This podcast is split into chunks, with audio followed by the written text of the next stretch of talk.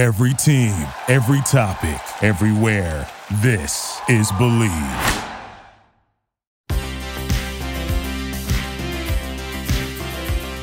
All right, welcome to episode four of Joke Artist. We are your hosts, Ryan Dever. That's me. And Jason Katz. That's me. Oh, that's you. oh, great, great, great, great. Oh. We finally established that after four episodes, and Yes. uh, feeling good about that. And I'm also We're feeling going to talk like this the whole time. Yeah, we're gonna talk just like this. And So uh, if you're not into this, I suggest you turn. Oh God, that would be terrible if we spoke like that. Yeah. But we are going to speak like this. We're all that. We're all that rich guy from Gilligan's Island. who's who's sort of borderline like English. Oh, call me Thurgood. won't you? kind of like that. Yeah. Uh, yes, a little Ferris Bueller esque, like that. Uh, you know, the impression you do. Oh, what, what, why am I You blanking? know. What's the guy's name? Is uh, I don't know. Wow, Well, that's I so never- stupid. What would you the- roll the old bones on over here? Ed, you say something? You say you want to see a body? yeah. A family member dies and you insult me. What the hell is the matter with you anyway? I I think he took that maybe from um, the guy, you know, from Gilligan's Island. It sounds it's very similar. I don't know. I'm just thinking that right now. Maybe I forget. It was the girlfriend's. It was supposed to be the girlfriend's dad, but I forget the family name. Right. I don't know. Anyway, Well, yeah. But let's let's talk about our guest today. Jeez, I almost forgot. ooh, I didn't, but uh, we were kind of getting lost in, what our eyes. In our eyes. In your eyes. Now, our, our guest today is comedian Monroe Martin, who's super de duper funny. You've seen him on Comedy Central. He's been on Jimmy Fallon. He's been on truTV's Comedy Knockout, and uh, most notably, He is a knockout. he he knocked us both out with his interview. Yeah. no, literally, he recorded the interview and then he threw it at us, and we were both we both passed out. We just woke up and we recorded the interview days ago. This was it. Might, it, it was weeks. Oh darn! Darn, Jeez, yeah. I don't I don't know have a concept of time, but uh, it was a very good interview, is what I can remember. It was good. We talked about how he was the last comedian to perform at the Comedy Cellar in New York City before everything was shut down. It was literally the last show that he performed, and then it was lights out, everything over. Um, so we kind of go Right, over. right before COVID. yeah, it was. Oh, actually, during It- it, it was- Right, it was know, during right it. as New York City got hit the hardest. Yeah, when we still kind of were like, eh, I think we'll be all right, and uh, well, Then you we know, weren't. and we weren't, and we still aren't. Yeah, great. If you didn't know, we're still not good. Yeah, that was the that was the uh, last report from uh, the mayor. He just he came on TV and he was like, "We're not good." Yeah. Be- Uh, let me tell you a little bit about my my family real quick. You see, I have a daughter, right? And you know, she's a woman, and you know, she's you know my daughter, and uh, you know, she's not good. and I feel okay now. Thank you so much, Governor, for for talking about your daughter, or, or were you the mayor? I'm sorry. All right, well, uh, well, yeah, well, have a listen to Monroe Martin and this interview we did because it is deep. Holy God, if you stayed on during all that for this interview, God bless you. God bless you. And here we go. All right, welcome to episode four of Joke Artists. Our guest today is comedian Monroe Martin. Monroe, thanks for coming on the show. Thanks for having me, man. I appreciate it, y'all. Yeah, absolutely. So, you were the last comic to perform at the Comedy Cellar in the city before lockdown, quarantine, all the oh, craziness. Yeah, yeah, yeah. That's uh, that's quite an accolade. That's uh, you. You Is really it? Well, I'm gonna you- take it then. Fuck it, I'll take it. was it? Was it? did they? Were you the last one there because because of quarantine, or they closed down after your act? They're like, we can't beat that. That's it. Let's just shut it I down. think- It's over. I think it was. I think it's the latter. I think they were like, you know what, man, this is a good way to go out. This is a good way to start a quarantine, yo. And they're Uh, like, look, no more. I picture an India, Indiana Jones thing, literally a ball, giant boulder rolling behind you as they're closing down for quarantine. Or you're telling your last joke and they're pulling down one of those barricades, and you're like, wait, wait, wait, wait, I just got to get one more out. I was like, one more, one more. I was running the light and everything. Yeah. I'm like, before I kept saying, before I get out of here, you know how comics like when they trying to find their last joke, they're like, all right, before I get out of here. I said it like four times. Yeah. But yeah, they replaced the light with the boulder now. What was what was that that show like? Because you can see in the video that you know the microphone has like a little cover on it. Were they replacing that every comedian? Did you have to kind of put that on yourself, or or was it? Uh, So no, you got your own microphone. Every every comic got their own microphone, and then they sprayed down like the mic stand uh, here and there. But you basically went up there. They you went up there with your own mic. They already sprayed it, put a new um, little muffle thing on it, and then you would put the cord in, and then you would do your act, and then you would take the mic with you. And there was like 15 people there. There was like there was like 15 people there, and you know the under Village Underground holds like maybe like 300 Yeah. max, I think. Yeah. So 15 people out of that entire space. I had fun though, but you can like feel it. I was like, damn, I know what the floors look like. Right. What did and did you take the mic when when you left? Anybody take it?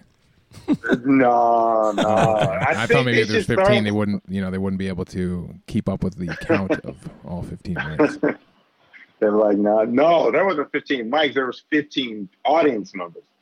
Mics, there were only like Oh, Yeah, Oh, there's probably oh, I only like misunderstood. six comics on the show. Yeah, no, my bad. I I miscommunicated. Yeah, it must have felt like people in the audience were like, maybe we shouldn't be here if we're we're watching them It spray down. you definitely got that mix. There was a mix of people.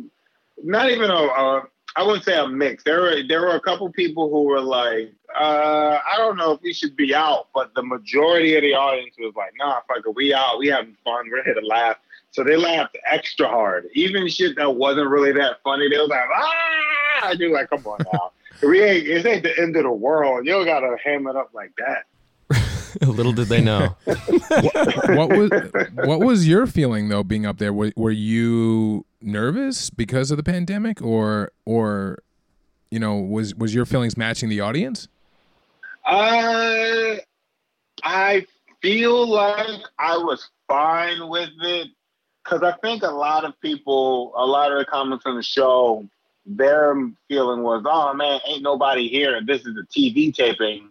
But my experience, I'm like, I'm used to the audience being that size, so I'm like, "Oh, all right, well, business as usual." So I think I felt fine with the size of the audience, but I was definitely ready to get out of there, dude, because the village was different. Like you hung in the village, and you Yeah. know it's like it's like everyone's out, it's thriving. No, dude, there was like maybe four people on the street. They all were homeless, and they were trying to fight everybody. They were like harassing people. They were like walking up the cars, fucking like looking at people in their windows, like "What's up?" Jumping in front of cars. So it's like it was chaos that night. Yeah, we we were Yeah. Brian and I were fortunate enough to shoot uh, and direct uh, a comedian special um, there, right in the same mix of everything, and it definitely felt weird, and we were constantly all washing our hands and uh, keeping away from each other. But this was like right before everything. Uh, I think it was probably not as far as you. I think it was a little a It was little pr- earlier. probably like a couple weeks earlier, to be honest. Yeah, it wasn't. and it yeah, and it did feel very strange. So I can only imagine what it was like when you were performing there and with the TV crew. And Oh, everybody was. yeah. So they scaled down the TV crew. Everybody was super sanitary. Like Yeah. everybody had hand sanitizer on their hand sanitizer. So they, they had hand sanitizer dispensers on the wall, and then people had their own little personal ones that they pulled out of their pocket, and they would do it right after they shook your hand and before they shook your hand. And everybody was super sanitized, but people were still sharing blunts though. Wow. well, It was like it was the There's most way. backwards shit. Where I was like, wait. priorities. You just passed the blunt to this dude, but get, get the fuck out of here. It's laced with Purell. Yeah. So- good. Yeah. I heard somebody go, nah, the fire killed it. I, I swear to God, I heard somebody go, nah, the fire kills the bacteria. And I was like, oh my Yeah. gosh. yeah, sure. Yeah, It was got Dr. Fauci. He was in the audience. Yeah. Said that. the Firebird. I mean, it's so that I mean, it's it's it's got to affect your act, right? I mean, like every comic has to kind of address it in a way. Because I see on on your website that you're you're doing. Are you still going to do two weeks in in uh, Edmonton? Um, Oh, at, at the end of this no, month? no. No. Nope. No, I wasn't going to Edmonton at all. No, that's wrong person. I'm sorry. Mm. Really? Oh, Yeah, no, I wasn't going to Edmonton at all. I don't know. I think it Mm. should be. Wait, maybe I'm wrong. Shit. No, but saw maybe your- I'm wrong. I gotta check my thing. Yeah, no. Uh, I was supposed. I was supposed to do all those dates, but they got close. They got like shut down or whatever, or they got like my dates got canceled and pushed to 2021. I Gotcha, was gotcha. fine with it. I guess I didn't update my website, but absolutely not. Okay. I'll probably like I'm not opposed to doing stand up during this time, but I just feel like the worst type of people are going to come to your shows. Like the people who've been hanging at bars and fucking Mm. partying and not social distancing, they're going to be the brave ones that come to the show. And that's the Right. wrong type of audience. So I'd rather just chill out for a little bit, do an outside show, and like rock out like that. It's a bummer because I bought all the tickets for the Edmonton shows. Damn, man. No as well. In refunds either, fact, we're calling from Edmonton right now. yeah. Are you sure you're not coming? No refunds, yo. Um, but yeah, I mean, have you performed since then? Have you been doing out outdoor shows?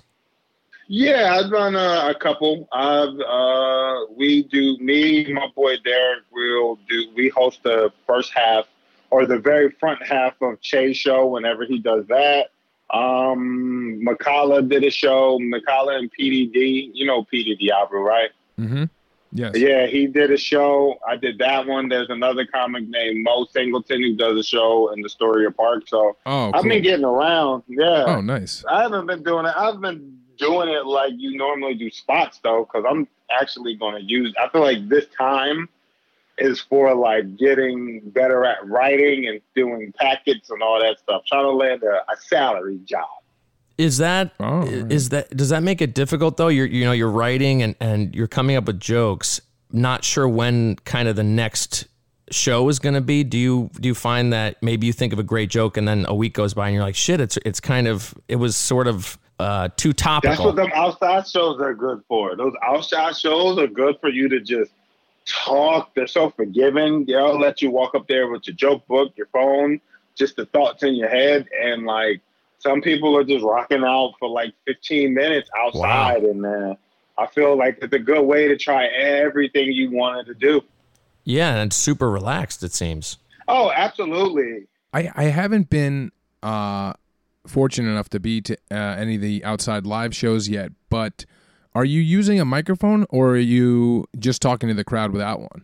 No, there's a microphone. Everybody has uh, mics. Every I don't know. Everybody went to Radio Shack or fucking Amazon, and everybody has the best sound system ever. Like everybody, Oh. I swear to God, everybody has like a nice little amp, wireless microphones. I'm like, everybody got wireless mics. What the fuck is going on? Like for real, everybody has wireless microphones now. I picture Wow. I picture people rolling up to the shows with like kind of how like a, a pool shark would. They have their case Yeah. for their cue and they un, they screw it together. It's gold plated. Yeah, and they go, all right, let me tell you some comedy. while I play pool. Yeah, like I'm ready. But the Let's waiters and waitresses shit. still walk through constantly. Mhm. And you're like, what? are you- we're not even serving drinks out here. So have you have you found that your your joke writing um, technique has changed during this time? Uh, I I don't even think I had a technique. Uh, I think like I'll write down an idea. I don't ever write a joke out too much because I feel like for me, I feel like I have to say it on stage first. I have to I have to be able to say the thought on stage, regardless if it's funny or not, and then work it out from there. And then once I'll get a laugh or I feel like people understand me, I work backwards. Because I feel Gotcha. like the problem that I used to run into when I first started off is you write something and now you're trying to say it like you wrote it. And I'm and I want to be Gotcha. as fluid as I am speaking, and I want to like I want to make people laugh like I make my friends laugh. If you don't, I don't like memorize the shit the way I wrote it. Whenever I'm trying to make my friends laugh, so I'm just trying to keep the conversation going. That's cool. I mean, that's So, that's what I yeah. like so much about your comedy is that it, it does feel like you're kind of just riffing because you do deal with a lot of Yeah. stories and you kind of you let the audience into your life, talking about Yeah. growing up, uh, talking about dating, talking about now now being married, and it does feel like you're just hanging out with a friend, and you have like a you have a very warm. I know it sounds strange. You have a very warm presence on stage. That's because I'm a big black guy. I'm magical. Uh, you know you take the time, you pick up the audience members, and you cradle them, and then you kiss everybody individually on the forehead. No. Yes. Yeah. Well, before Corona, you did. Yeah, exactly. Now No, it's more of an air kiss. blow kisses. Yeah. We still get where you're going with it. yeah. Yes. I blow him kisses like mwah. But how, how do you how do you get there? So you you're saying you have to just go out there and tell the jokes, and then kind of edit after the show is done, and then go back out, and yeah. always keeping it conversational. I yep, but I learned that from uh, a couple of comics. The first comic that ever really like uh, taught me that was this comic named B Flat. Uh, I don't know if she. I think she is from Philly, but I don't think she lives in Philly now. But she's uh, she's a pretty big deal in Philadelphia, and just like I did, like she's a national headliner. And I used to like always try to do spots on her shows at Helium and stuff like that. And I finally did a spot and I did good. And like after I got off stage, she was like, "You're funny, but you need to talk to these people like you talk to anybody else." Like she was Ah. like, "Have a conversation with them. Like stop trying to show them how good of a writer you are. Be like, like say some shit that's funny and like bring them along." And then Keith Robinson would also teach me that too. Like uh, Keith was like probably one of the first comics to watch my set here. And this was at a show at it was at a club called CB's Comedy Club. I don't know if you remember that club. It was like down the do. street. So CB's Comedy Club was uh, on the same block as uh, the cellar in Greenwich Village, but like the ne- actually not the same block. It was on the same street, but the next block over. And yeah, and it was ran by a dude named Wayne Rader, and I got a guest spot there because of Keith Robinson because he wanted to see me perform, and I performed.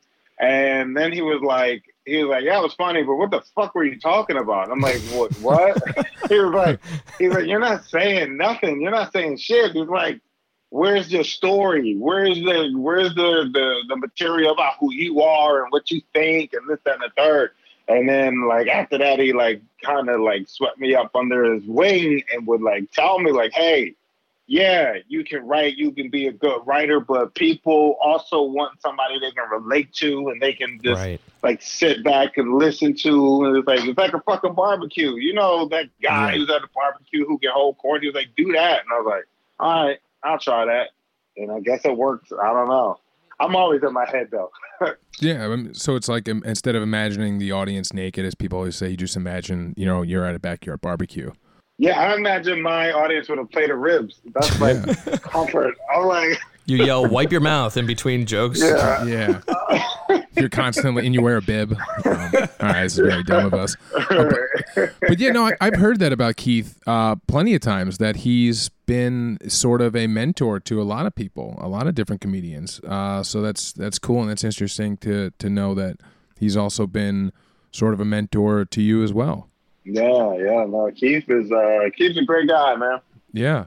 it's it's it is cool to to for comedians to remember that that it is important to kind of have some story of who you are kind of be like why earn that's how you kind of earn the audience their trust or the audience's trust. And you know you, you, you talk about growing up in foster care and an audience might be like oh no where's this going to go? And it's kind of like hear me out this is what i'm about. And then oh we're going to talk about um, you know my wife is is catholic. Oh where's it going to go? Hear me out hear me out. But once you touch on these things that people might be like oh no where's this going to go they've Yeah. you've already earned their trust so they're like you know what this is this is great i i get where he's coming from and i know there's no malice because i think a lot of audience members get worried they're like oh god i didn't come here to hear this but you know it's about having fun and, and it's okay to talk about our differences and i think you do that well Thank you. Thank you. I appreciate that. you're welcome Take a bow. I am. He's I'm bowing now. right Oh, cool. uh, your wife looks by. Why are you bowing? Um, I'm on the There phone, go. dear. I'm like, bitch. how does your wife react to i love your jokes about your wife how, how does how does she react to this when you're like all right i got a new story i gotta tell this story is she like no don't She- you gotta edit it I she doesn't give a fuck, and I and I put all the yeah. She doesn't care. Like she loves it, And I put that, and sometimes I get in my own head, like, oh, maybe I shouldn't talk about this. And she's like, babe, I, she's like, I met you doing this shit. I heard you, the jokes you were telling before, like before we started dating or whatever. So she was like, do you? Like, why the fuck are you in your head? And so it's kind of like, don't tell too much, but I have the freedom to talk about whatever I want. And she loves it. And she brings it like, she'll bring her friends to shows and they'll like, laugh they'll get more like, oh my God, or how do you feel about who's saying that? She's like, I don't give a fuck. It pays the bill. yeah, so my wife is like super cool like that. That's yeah. great. I mean, that's yeah. couldn't be better situation and more supportive and uh, and everything. And it's funny because uh, comedians usually really thrive on the unsupportive and I'll show them sort of thing. So yeah. you have the support system. You're like, wait, don't support me too much. Um, but but oh, it, yeah, but yeah, but, yeah. but you know her support is working for you. Obviously, I mean you you um, you know a very successful comedian and and uh, you're doing it in the environment of receiving support. Yeah, she likes it. She'll like repost stuff. She'll be like, "Oh, that was funny." Sometimes she'll call me on it, like, "Why? Why'd you say it like that when this is how it happened?" So sometimes she'll be like, "Why didn't you tell the truth?" And I'm like, well, you know, I'm trying to make sure. She's like, no, the fucking truth is funnier. And I'm like, all right. have is there anybody that's off limits? Is she? Have you ever been like, all right, how about we tell? How about I tell this one? And she's like, no, no, no, not that one. You can talk shit about me, uh, but not. I don't. I don't think I've ever uh, even tried it yet. Like, I don't. I'll. I'll talk about her. I'll talk about us trying to have a baby. Uh, I even have jokes about like her dad, but nothing like it involves her dad, but it's not jokes about her dad. Right. Like, because uh, my wife is Colombian, and I say like she's first generation Colombian, and her parents moved here and to give her a better life, and then she met me, and I'm still using my ex girlfriend's Netflix password. I don't like. so she's like, I, I don't go too far. Very well, supportive. Mean, still could still could be a better life. You know, I mean, it is a better life. Yeah, yeah. yeah. do you do you notice? Like speaking of different stuff like that, you you can or or can or feel like you don't want to talk about. Do you notice? you know currently and i know it's i guess might be a little tough to answer because we're you know you're not going to clubs and stuff like that but you still are yeah. performing you know outside do you notice anything with the black lives matter movement that's happening i mean i mean i know it's always been happening, but but it's sort of um, you know happening even more now. Do you notice that? Is there anything that you don't want to say when you're in front of an audience now, or has nothing no, changed? No, I don't. Nah, I don't give a shit because I feel like people who take jokes too seriously don't understand the difference between like satire and hate speech. And it's like no com I, I would like to say no comic is going up there doing hate speech, but you know, you got some that are who don't really have the jokes or whatever. But I feel like if you're coming to a comedy show, you need to be open about other people's opinions and mm-hmm. you see how other people process what's going on in the world. And right. and if it's not said in the way you want to hear it, then maybe you should like like you know just adjust your shit a little bit. That's how I always feel. Like I'm like I'm not gonna. I don't like pandering. I got right. material about protesting, but it's more about like how I don't protest because I'm flat footed and like I'm not built for that shit. And then I don't believe everybody who is protesting. So I have jokes yeah. about all that stuff, and like I can tell that some people are like, "Ah, oh, you fucked up" or whatever, and I'm like, I don't care. Like I'm like right. making light of shitty situations, which is what we're supposed to do yeah. Exactly. And if they get angry, it's more on them than me.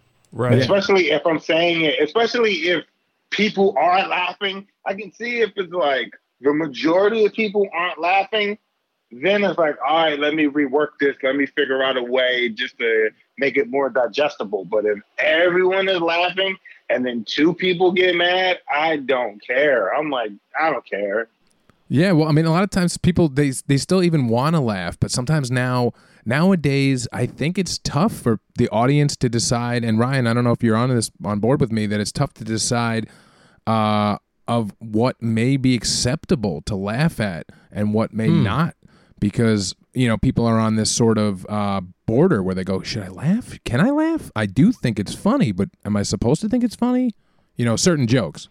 Oh no, I'm just saying like suppressing something that makes you naturally laugh says something about you, right? Like mm. if you if it said if something was said or done and the, for your first thing is like, ah, fuck, that's funny, and then your next thing is like, wait, how am I being judged if I laugh at this? Will they think this about me? That's a reflection on you, not the person saying it. Mm. Hmm.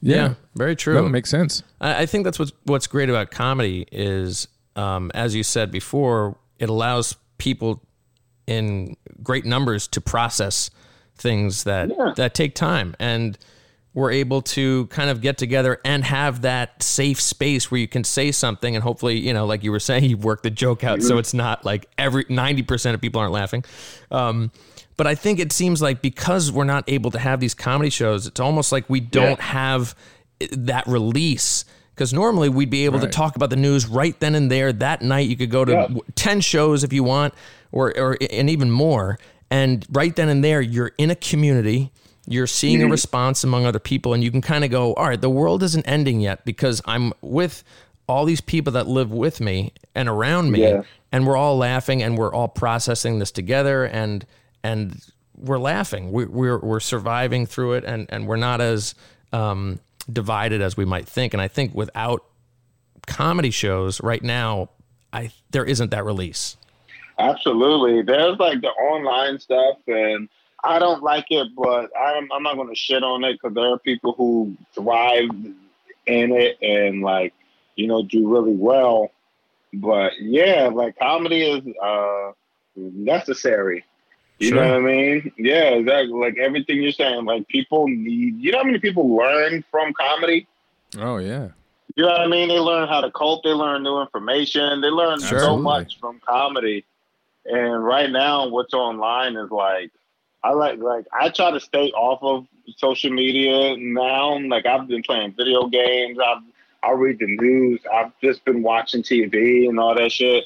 But yeah. my wife, she stays on social media, and like I get why people are angry because her feed is nothing but police brutality, marches, oh, yeah cupcakes, kittens, dudes with beards. It's just like so much shit, right? the, the, biggest mix of strange like things. Like, oh, She's got to delete her history. On? Yeah. it's just wild that the two seconds you're watching uh, police brutality, you're saying, and the next minute you're like, oh, yeah. look at this kitten. It's typing on a keyboard. well, that's, that's what's so funny about the internet is you know yeah, you, you look bizarre. up a video and then you get seven ads for it so you're always inundated with with all this nonsense yeah. and and it's such yeah. a it makes your heart go crazy because like you said you could see a horrific video and then you could see a kitten. You're like i don't know what just happened but i think i'm having a heart attack. Yeah. And like people see that every fucking day. Yeah and then they just you know what i mean? You're dealing with your own mental uh you're dealing with your own mental health and then sure. you got this feed just constantly being pumped in your head and stuff like that. So yeah, it's a. I'm I'm glad to see that there are people that come to these shows that you know like they come to laugh, but I feel like there should be more of them. I feel like there should be more outside shows. Yeah.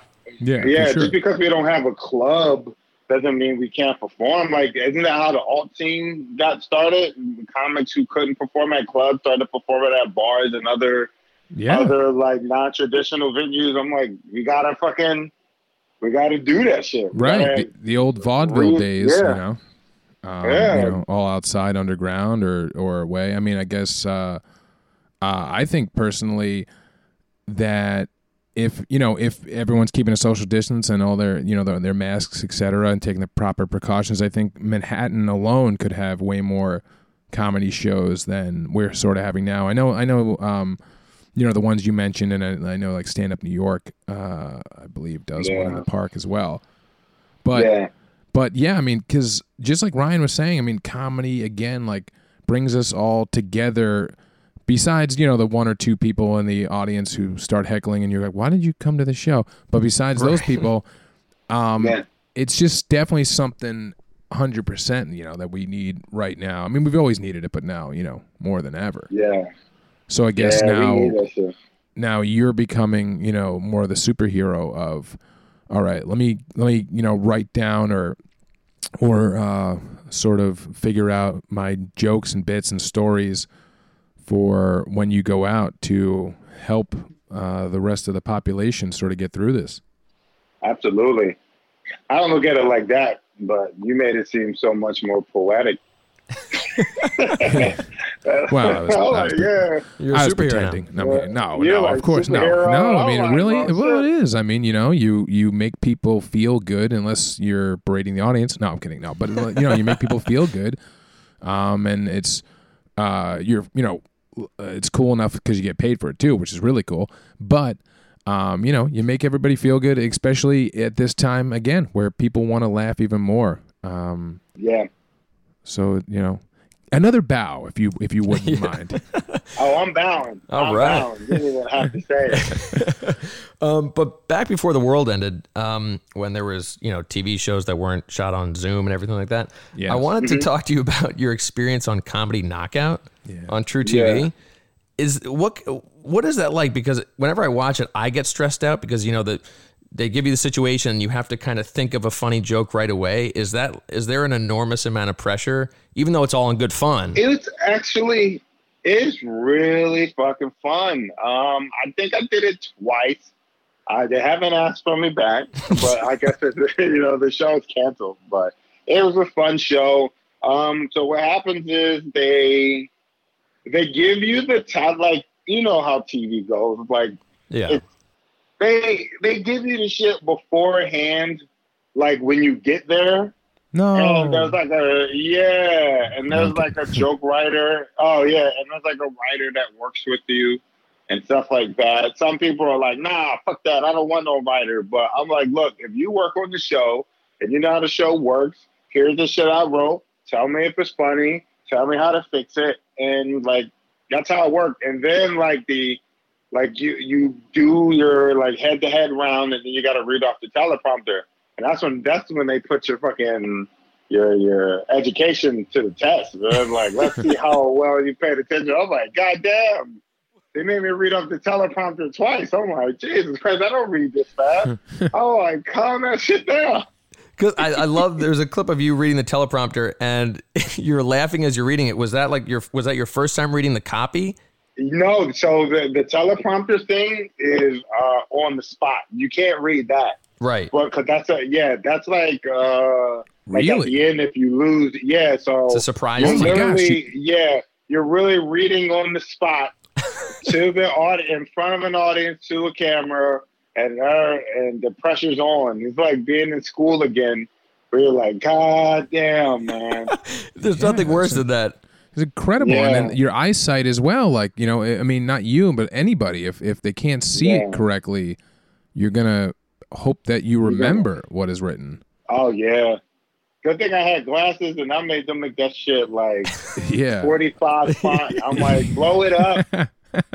And then they they put pictures of you behind you. Did they did you know they were going to take from your social media and and throw those up? Absolutely not. No, Oh, my God. Like, the only thing you know is the is when you show up the the the topics beforehand, but everything else is uh improv and like made up on the spot. That's odd because I was going to say your reaction Yeah. is is seems totally genuine. Like you just did not expect them to troll you like that. Yeah, and I like those photos. Yeah, I was like, what? I thought I was fly. You know what I mean? Like this is before I got in a relationship. This is, those are my first hmm. trap photos. So I was like, what? You got to stand by that. No, no, no. Yeah, I do. I was like, I was killing it with my all black on, or my hmm. J's.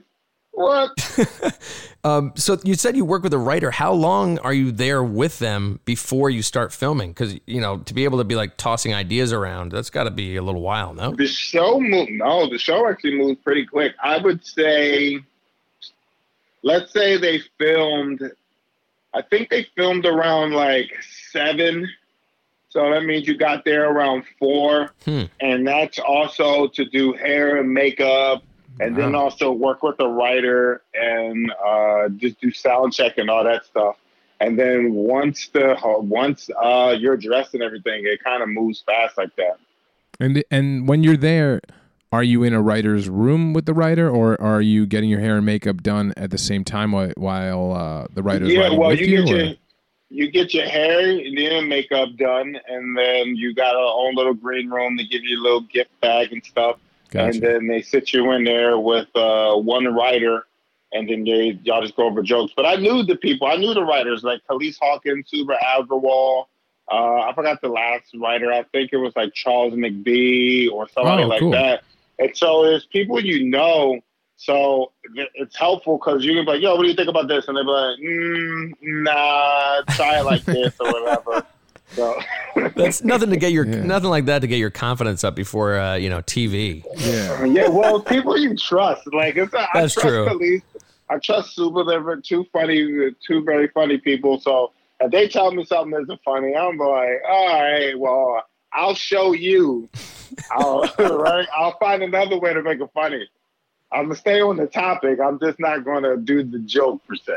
when when you get to the green room like and you get on set is that like an experience that you love is that the part that you love about it or do you love the actual part when you're you know you're telling your jokes or or is it the whole experience are you like actually present when all that stuff is happening or you have to take it in afterwards I I I always tell myself, I'm like, man, I don't like the spotlight, but I do. Like when you're out there, it's like you just turn it on.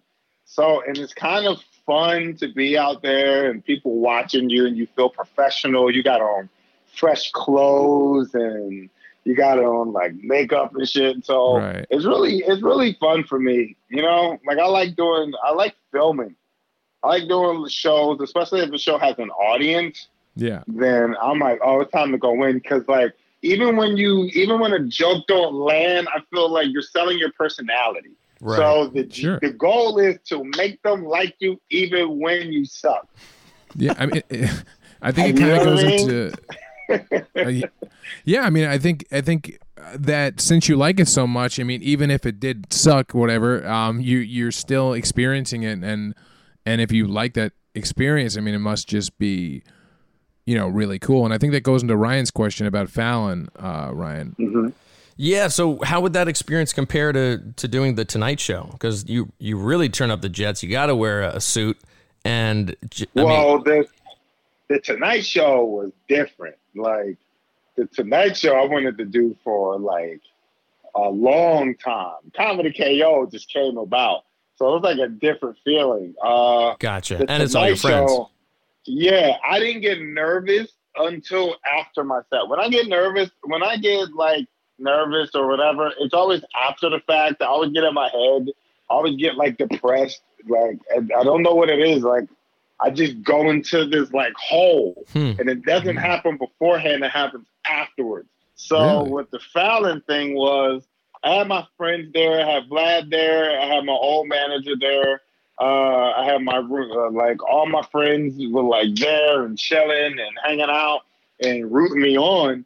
And I was flying. Like I got a fucking dope ass Michael Kors suit that I got for three hundred bucks. I got this suit. I got two suits. I was on the road. This was like maybe like a couple months before I even thought about doing a late night. I was I was in Texas and I went to the mall and it was like a Macy's type store and I was just walking around and something in my head was like I seen these two suits and I was like I don't own those suits. Let me get some suits. So I bought two suits. I bought a blue Michael Kors suit and I bought like a, a tan Michael Kors suit and I just had them. And uh, I just had them just to have them. Like, fuck it, I'm gonna, I got these two suits. I'm gonna look fly one day. And then uh, the audition came where you had to like submit a tape or whatever. So I did that, and my manager was like, "Yo, you got it." And I was like, "Word." He was like, "You got a suit?" I was like, "Yup." And I Got went two. to go get these suits. I got two. I went to go get these suits like cut up, like basically rebuilt. Like they cut the like they took the sleeves off, put them back on, like all that shit, and I Tailored it. felt good. Yo, they tailored the fuck out of it. Yeah. I'm used to I'm used to like a tailor where they like you know raise the cuff a little bit or lower it or Yeah, they'll the pants. somebody. Yeah. No, this dude like he was like, "How do you want this suit to fit?" And I was like, "Oh, well, you're not gonna do like the basic." He was like, "No, how do you want it to fit?" And I was like, "Well, I wanted to fit like." Here and move here, and like I wanted to look like I'm like in a magazine. He's like, I got you, and he fucking fit me up. Two weeks later, got the suit. I was on that thing looking good. I was on that thing looking good. and it was great. It's like they sent a car to your house. Yeah. Like, yeah, I had a I had a car sent to my house. You get there, you get a free pair of UGG slippers, a t-shirt, Oh wow! a bunch of yeah, a bunch of food. Fallon comes in, he says, Thank you for being on the show. Don't worry about anything. You're going to kill it. He just makes sure that you're not nervous. My agent was there and they were like happy and excited. I met uh, Mae Whitman beforehand. You know who Mae Whitman is? Uh, Uh, I, I, actually, don't. I'm not sure. She's in uh, Good Girls on MB on ABC or NBC or whatever. Oh yes. Okay. Yes. Yeah, Duff, Duff, the, The girl Duff, was- exactly, the yep. Duff, yeah. Her, I met her. I met Keegan Michael Key. No, uh, that's awesome. Kevin Spacey. Uh, yeah. I'll but you, Kevin how Spacey. close did you come to Kevin? Yeah. I'm, I'm too old for Kev. You Yeah, know what I oh. mean? So like, You you tried to say hi I'm too you went, old, and I uh, can fight back. He's like, hmm. Actually, he didn't. Uh, he's the only person. Like, it was like a passing by thing. It wasn't even like everybody like spoke to you. Like Keegan spoke, Questlove spoke, um, like all the members of the Roots spoke, and all that shit. Oh, like this cool. guy was like, "Hey, in and out," and um, I treated my styling set like a club set because that's what like Keith, you when I first did Last Comic Standing, I called him and I was kind of nervous. He was like, "Motherfucker, it's the same as you. Do you get nervous before you go up anywhere else?" I'm like, "No." He's like, "It's the same shit. Fucking get out of your head, go perform, and have fun." And like I remember that every time I'm like, like doing something on TV, is just like just uh, don't play for the cameras, play for the people in the audience. right. And that's what I did. I was like, they told me where the camera was, and they were like, don't look into the camera, look past it if you can. And it was like, oh, I got that shit. And I just like got into like my zone. And like, I don't know if you hear, but if you listen like real closely on the clip, you can hear Derek Gaines going, yeah, get a boy. You can hear him yell that shit. what, what's that? What's that What? feeling though backstage? Because like there, so right before you go out, and and for the audience listening, the the one fan we have, um, when when, when but many fans you have, hopefully they'll listen for you, not us. Um, uh, if it's, if it's for us, then no one's listening. But but uh, no, self-deprecating. But so so in, in behind the the blue curtain, um, Mm-hmm. there is that mirror that you get your last look before you go out. What were you feeling when you looked in that mirror, or did you look in that mirror before you went out? I didn't even, I didn't look at my, I didn't look in the mirror. You did. I, I went out there. Yeah, I went out there with as as little self doubt as I could. I Yeah. just wanted to. I just wanted to uh, make. I just wanted everybody to understand what I was saying, and that was pretty much it. Like I wanted to make sure I didn't like trip up on my words, which I ended up doing anyway. Like right in the beginning of my set, I like flub. I didn't flub the joke. I flubbed the word, and once I did it, in my mind, my mind was like, all right, well, that's the worst thing you thought of and it happened. Keep going. Right. And yeah. like that, that made me comfortable because you know, when you think of the worst and then the worst happened and you're like, oh shit, I'm still here. Okay, Yeah. fuck it. and like the audience didn't even really notice right. that I, I fucked up. yeah. And like, and I was like, all right, bet, keep going. And I had fun. Um, yeah, I, I went in, like, I, I just had a lot of support and like, like I knew a writer there at the time named Luke, uh, Luke, Luke Cunningham. Mhm. And he was like, yo, you're going to fucking, everybody was like, you're going to kill it. Don't worry about it. Glad to see you here.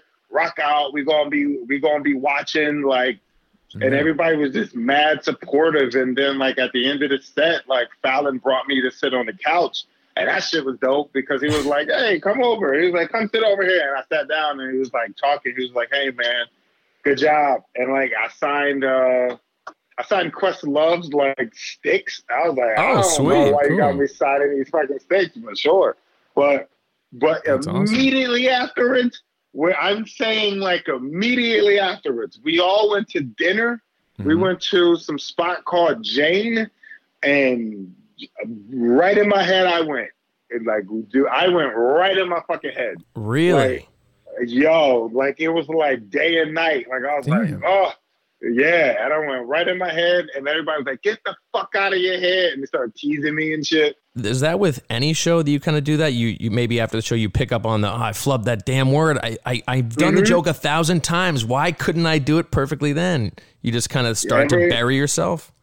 I think so. I think every show I do it, especially like on the week, like when I do like a weekend or something like that. Like I, I, I feel bad for my wife, but she always goes, "You always come home bummed out. Every time you do these fucking weekends, you're just bummed out." And, you, and I'm like, I don't know. I get excited to go and do the show, but like right afterwards, I'm like, oh man. That's Did you- interesting. I mean, th- I mean, that's a lot of comics, though. You know, a lot of com- comics come off stage, and you can hear the crowd laughing so much, and they'll still be like, "Ah, I suck," and you're like, "What? What are you talking Yeah. about? That was hilarious."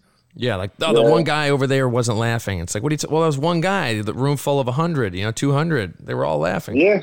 You can't It's help like- but pick out pick up on that, I guess.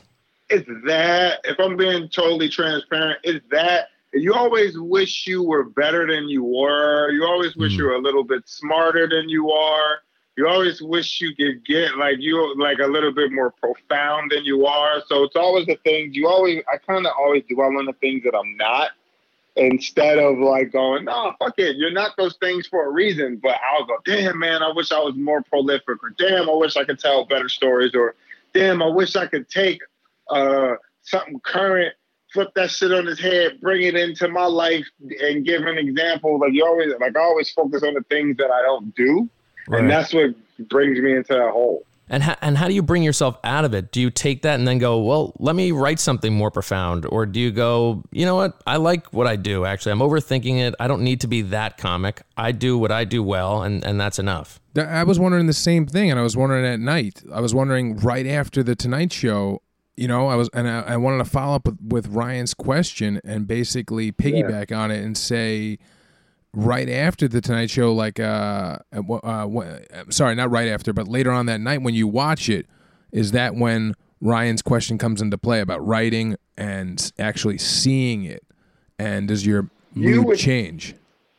You would think I, I felt like I felt better watching it when it aired. I felt a lot better watching it when it aired because uh, I recorded the same night it aired, and they don't usually do that. And then sometimes they like now they change it. They'll do it like you'll film on like a Thursday, and then I'll air it on a Friday. I filmed it that day, and it aired that night. So we went to dinner, and then we all watched it at the stand. And I felt a lot better afterwards, but like on a normal basis, I would I, I don't anymore, but I would like smoke weed or whatever to get out of my head. But I feel like now I don't because that's coping.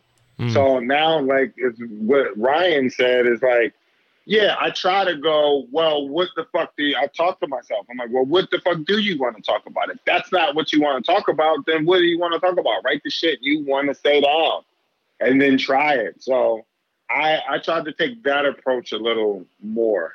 All right, cool. Yeah, I guess there's But only so much you can do. Yeah, the short answer was weed. well, I, I mean, I, I used to do stand up for a little bit, and that was kind of a, a similar thing I could relate to. Uh, was the next show you kind of you set these expectations, and then as the show gets closer, you maybe you wrote something outside of those expectations that you're like, yeah, I'm actually happy with this. I don't really want to do that anymore. I, I like this. Not that you don't grow, but that you you have a wheelhouse and you're like well I, I, I do like writing within this wheelhouse. And then the show gets even closer and you're like yep this is what i'm gonna do. It's fine. I don't need to overthink anything more.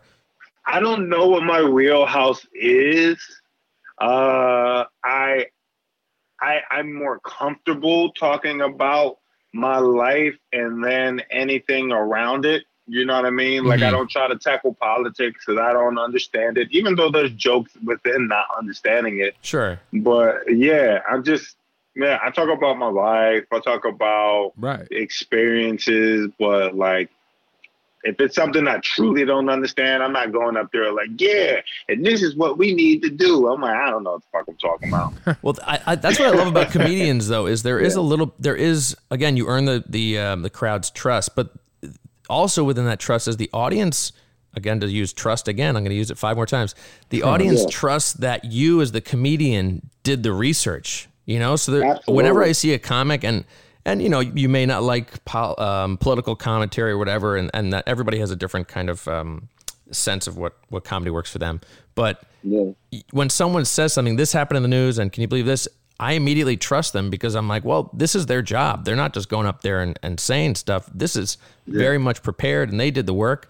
So I, Yeah. that does make sense, and and I and and I appreciate that you go up with what you know and, and what's real to you. Yeah. I love political commentary, and I'm like, I can't fuck with it because I can't do it. You know what I mean? Mm, And I feel like it's like I never played basketball, right? I never was on a team or anything, but they always been they always so stop trying to play like your favorite player. Like stop that shit Gotcha. because you're like you're not going to be them, and you're going to always come up short. So I can admire those comics, but I don't touch it unless I'm like unless I have like a, a, a take that I believe in. Then I'm like, ah, I'm a I'm gonna kind of stay off of this shit. But who are some of the first people you know that kind of made you laugh? Like you know, who's some of your comic idols if you have any?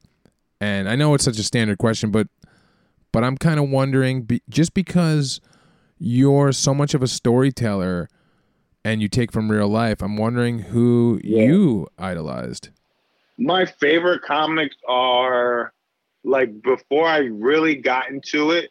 Yeah, It's, it's all you know, Chappelle. Uh, you you got Chris Rock. You got. I used to like Mencia a lot, but then you Mm. find out that you go, oh, okay, so I didn't like his material because it wasn't his material. I like somebody else's material. right. You got Mencia. I like Dane Cook. And then when I and I used to watch BET a lot, like BET Comic View a lot, and you. Yeah. got like those comics. You got like the Damn Fools and Two Rays and like it, just a, a bunch of heavy hitters. But then once I started really doing it, I, I liked Hannibal a lot. Like Hannibal was one of my favorites. Um, you got who else? Uh, Maria Bamford, Keith Mm-hmm. Robinson, Godfrey. Uh, yeah. I mean, there's I just can- definitely a yeah, big mix. Bill Burr, Patrice O'Neal. Yeah, because Right. I feel like I feel like to like one specific thing is lazy. Like Hmm. you got all this shit in the world and you only fuck with some of it. You know what I mean? Like, Yeah. come on, for real. Like I, I, I try to live my life like that because I'm like, you know, like I grew up in Philly, yeah. bounced around Philly, and like I didn't eat sushi until I got to New York. I didn't eat, I didn't taste sushi to 26 year old, and I'm like, I never want that. I never want that again. I never want to miss out on shit or or not do something or not like something because it's not cool and all that other shit. So I I like uh, an array of things. I like a lot of shit. I like a lot of different types of comedy, um, stand up to sketch to like improv and all that stuff. And I try to just watch shit that isn't for me because if it's for me, then I know what to expect. Mm. But if it's if it was made and I wasn't the intended audience, I may learn something. I may like it. You know what I mean? Yeah, absolutely. And then since you have such an array though of comics and you named like, you know, Chris Rock, Dane Cook, Hannibal, Bill Burr, a lot of these comics and Maria Bamford, a lot of these comics have turned either into television stars or movie stars. Is that something that Yeah. y- is that your end game or or or is that the direction you really want to go to or I would like that to be my end game. Absolutely, man. I I want to do as much as I can. I I want to sell out theaters. I want to direct. I want to act. I want to produce other people's things, oh and I want to do other shit outside the entertainment business. But yeah, I want to do. I want to do everything that I can. oh, You know what I mean? Everything that I'm kind of allowed to do yeah and like all the all the opportunities that open up to me, I want to do it. That's cool. Yeah, I mean, because You know? you know we we speak to a different array of people, and you know some people say, I, you know, I want to just um, I want to just do this thing, or I want to just do this one thing.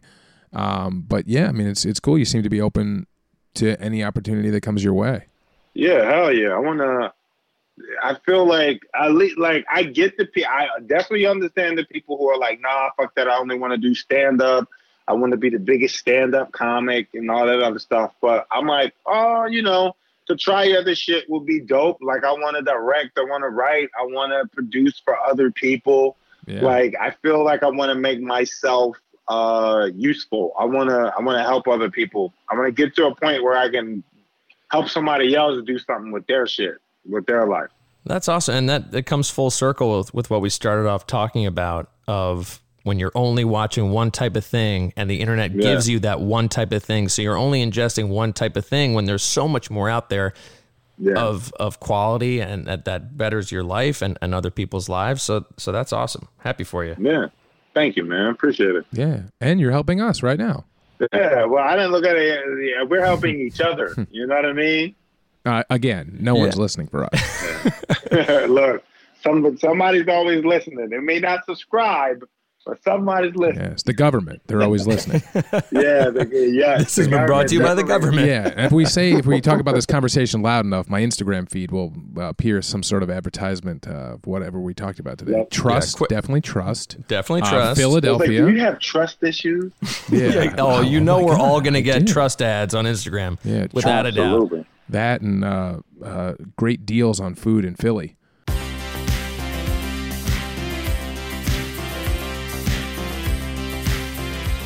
All right, that was awesome. That was such a good interview. I mean, uh, you know, really, it was great talking to Monroe, and it was great talking and hearing exactly, you know, how it sort of went down and what how he felt after, uh, you know, being that last guy to do comedy on stage before Corona, or you know, right at right at the beginning of it. And uh, if you do want to follow him, you can in person and on Instagram at Monroe Martin with three eyes at the end of his name. That's Monroe Martin, three eyes. Three Eyes. You can also go to his website, monroemartincomedy.com, and he also has two podcasts. Not one, but two, folks. The first podcast is called Six Foot Nothing Podcast. That's the number six, and then Foot Nothing Podcast. And the other one is called No Need for Apologies, the podcast. So uh, do all that. Listen to it, read the stuff on his website, and, uh, and enjoy his marvelous comedy. Oh, yes, please do. And if you want to listen to us, don't forget to uh, subscribe, uh, follow us, um, wherever you're listening to this podcast, and share it, and uh, give us a like, a review. Um, because remember, if you don't rate us, you have to date us. You definitely have to date us. And just a little FYI action we both leave our laptops open with our cameras on, and it's very easy to hack. So if you wanted to spend more time with us, hack away and take a look at our sh- very attractive bodies.